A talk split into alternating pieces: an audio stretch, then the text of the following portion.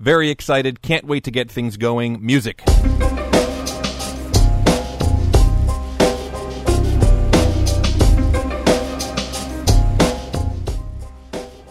Welcome to Book, a Bible podcast for everybody. I am Josh Way. This is a podcast for people who long for a fun and intellectually honest exploration of the history and literature of the Bible without all the doctrine and hairspray and spaceships. This show is neither religious nor irreligious. We leave that up to you and your doctor. We're just here for the text. We've been looking at the early Christian texts of the Greek New Testament, specifically the Gospels of Mark, Matthew, and Luke, traditionally labeled the Synoptic Gospels for the basic similarities in their portrayals of Jesus. There's a fourth Gospel, attributed to John, which is usually considered apart from the Synoptics, not least because of its radically different style and unique portrait of Jesus. We'll discover momentarily what makes John's Gospel such a surprising read, but first I want to apply some of my trademark scrutiny to the notion that the Synoptics represent a homogeneous presentation of Jesus.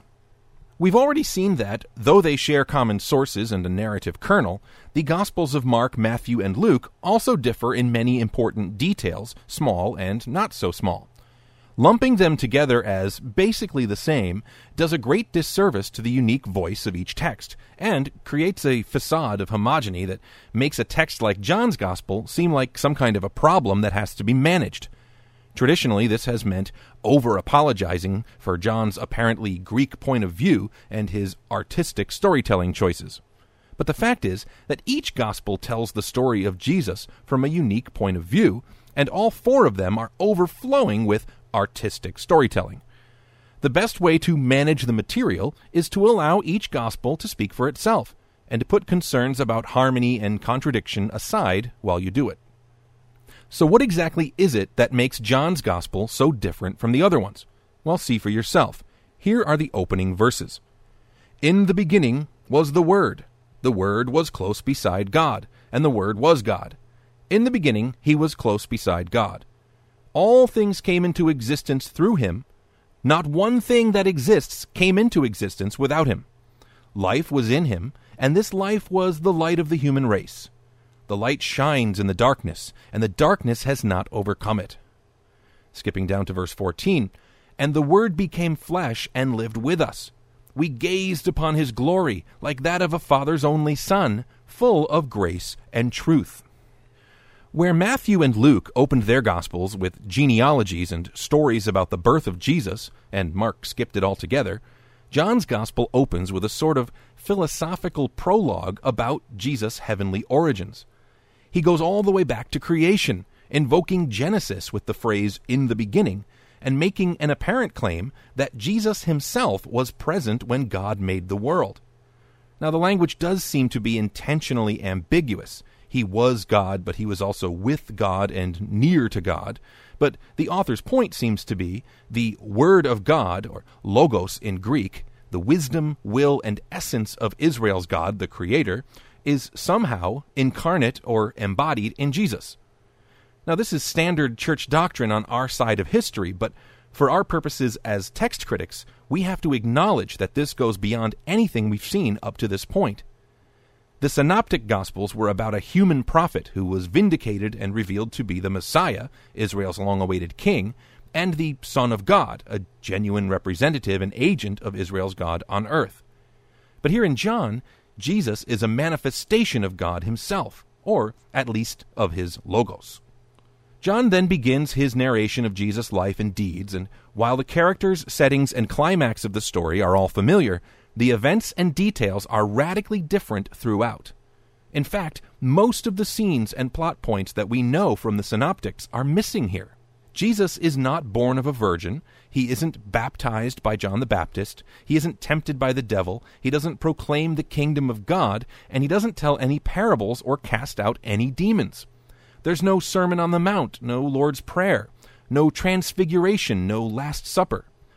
The message and methods of this Jesus seem to be wildly different from those of the apocalyptic prophet from the other Gospels. Curious indeed. The first episode in John's narrative involves Jesus and John the Baptist, and it's a good example of the unique vibe of this gospel. In the Synoptics, John baptized Jesus as a sort of inauguration for his messianic career, and then God's voice declared from heaven, This is my Son, listen to him.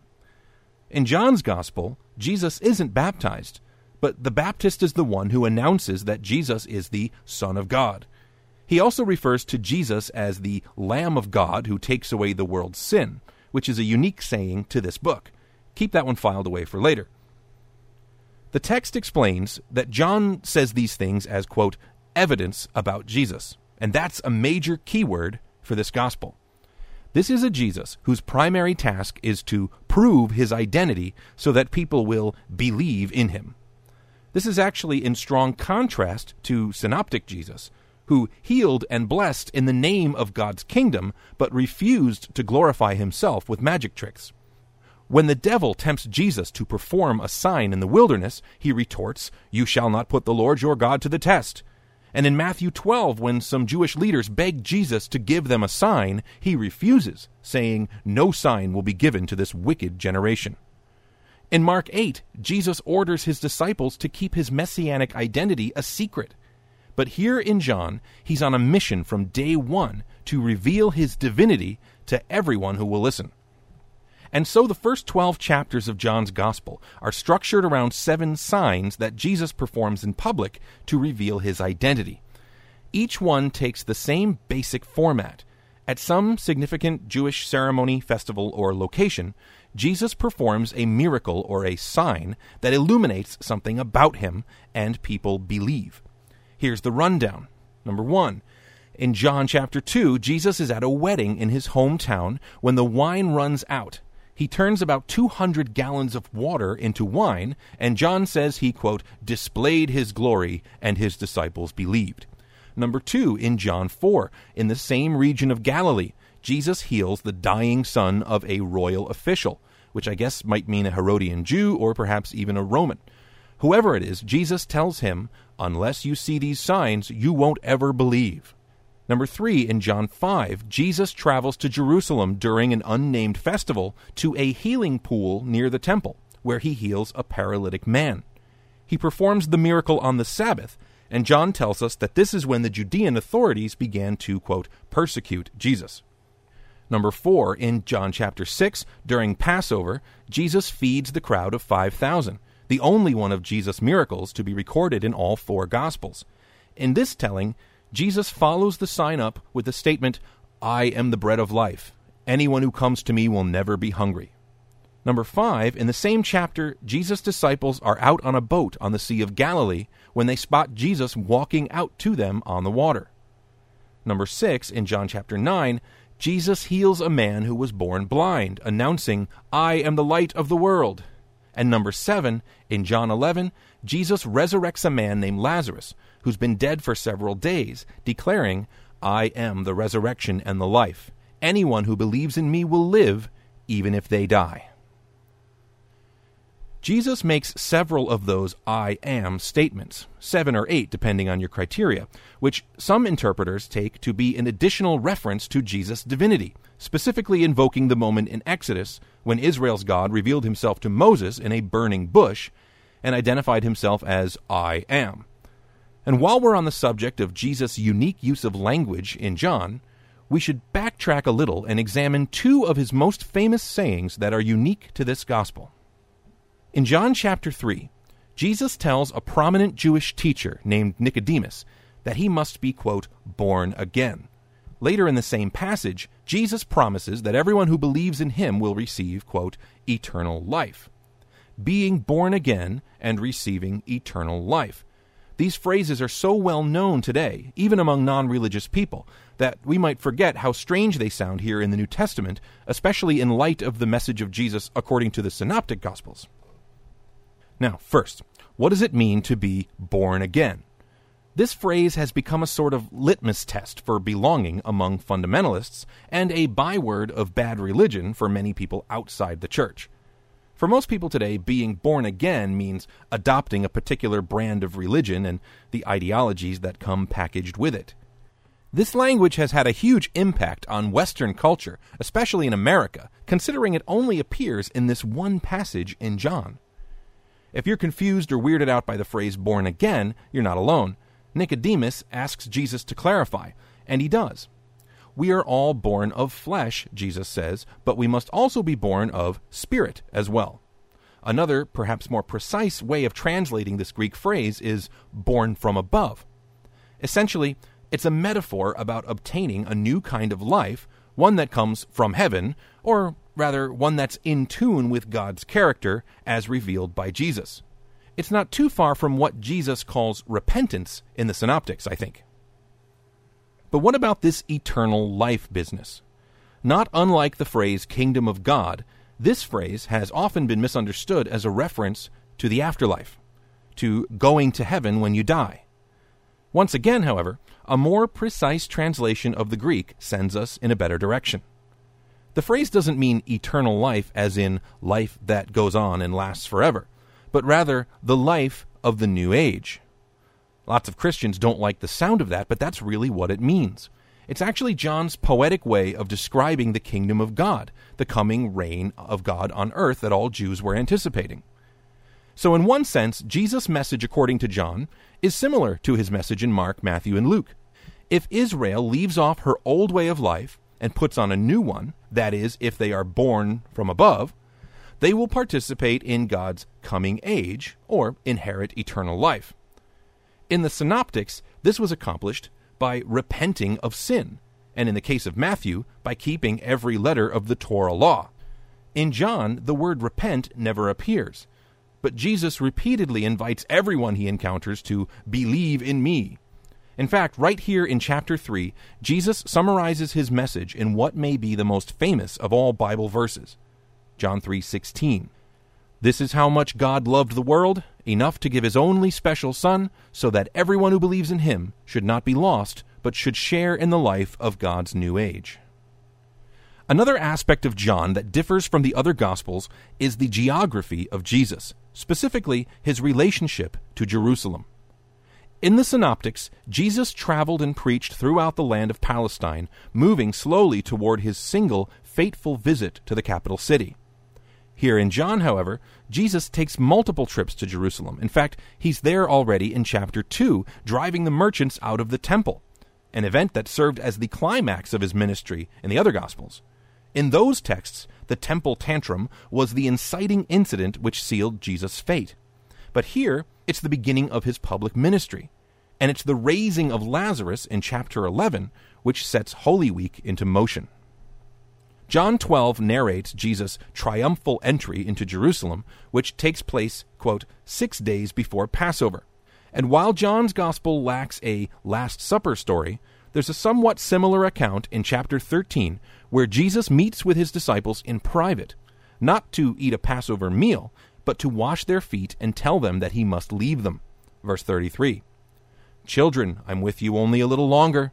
You will look for me, and as I said to the Judeans, where I am going you cannot follow. I am giving you a new commandment, and it's this love one another. Just as I have loved you, so you must love one another. This is how everybody will know that you are my disciples, if you have love for each other. The confused disciples ask Jesus where he's going, and he replies in chapter 4, verse 2 There's plenty of room to live in my Father's house. If that wasn't the case, I'd have told you, wouldn't I? I'm going to get a place ready for you. And when I go to get a place ready for you, I'll come back and take you with me so you can be there where I am.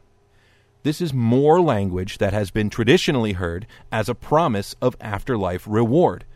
In fact, until recently, most translations have had Jesus saying, In my Father's house are many mansions. But that's not what's going on here. Jesus is actually quoting from the traditional Israelite wedding ceremony, wherein the groom tells the bride, I'm going back to my father's home to get a room ready for us, and then I'll come and get you. He's comparing his relationship with his followers to a marriage and promising he'll be back to live with them after he goes away for a short time. It strikes us as a metaphor about his death and resurrection, but the disciples are still confused, and so Thomas says, Master, we don't know where you're going, so how can we know the way? Jesus' response in chapter 14, verse 6 is famous I am the way, the truth, and the life. Nobody comes to the Father except through me.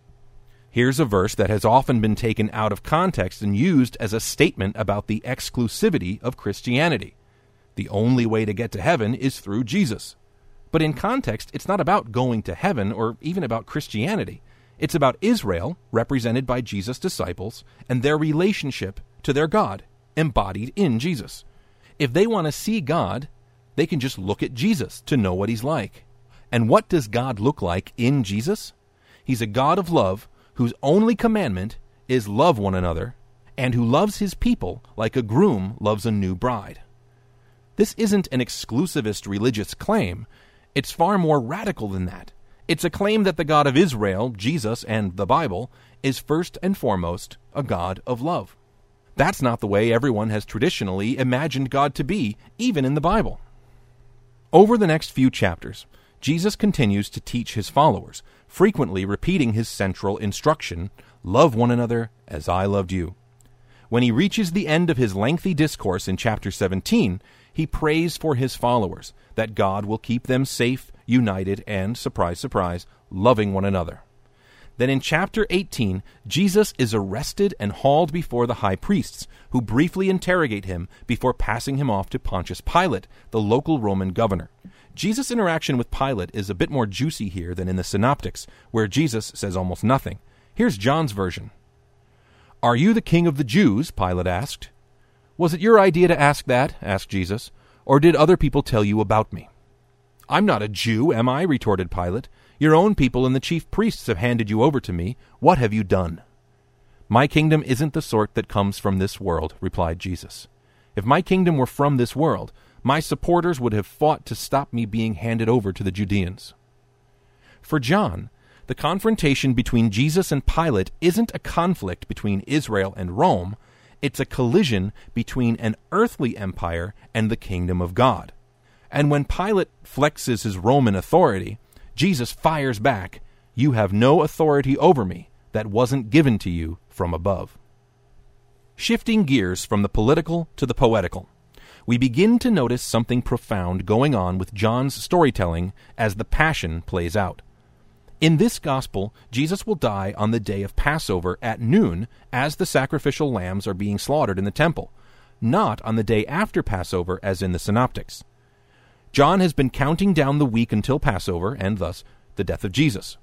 By that count, this is day six, and so when Pilate presents Jesus to the crowd and announces, Here is the man, we are reminded that God created mankind on the sixth day. As Jesus hangs on the cross at the end of the sixth day, he announces, It is finished, as he dies. And we recall that on the seventh day, God finished the work of creation. And as God rested on the Sabbath, so too will Jesus rest in his tomb on this Sabbath. Well, that's all fascinating, but what does creation have to do with the crucifixion of Jesus? Well, in chapter 20, we finally see what John is up to. In this account of the resurrection, we're told that Mary Magdalene comes to the tomb, quote, on the first day of the week while it is still dark. This is the eighth day, or day one of a new week. Mary, and us, the readers, will discover that Jesus is no longer dead, and John's implication is that this is the first day of a new world, a new creation. Jesus' death and vindication, according to John, aren't just about saving souls for the afterlife, it was all about renewing and regenerating all of creation itself. And if we missed any of the clues up to this point, John throws us another bone. Mary encounters the risen Jesus, but doesn't recognize him, assuming him to be the gardener. Jesus then appears to some of the disciples, saying, Peace be with you, and then he breathes on them, which is yet more creation imagery. The stunned disciples report back to the rest of the group what they've seen, and Thomas refuses to believe. Unless I see the mark of the nails in his hands and put my fingers into the nail marks, I won't believe.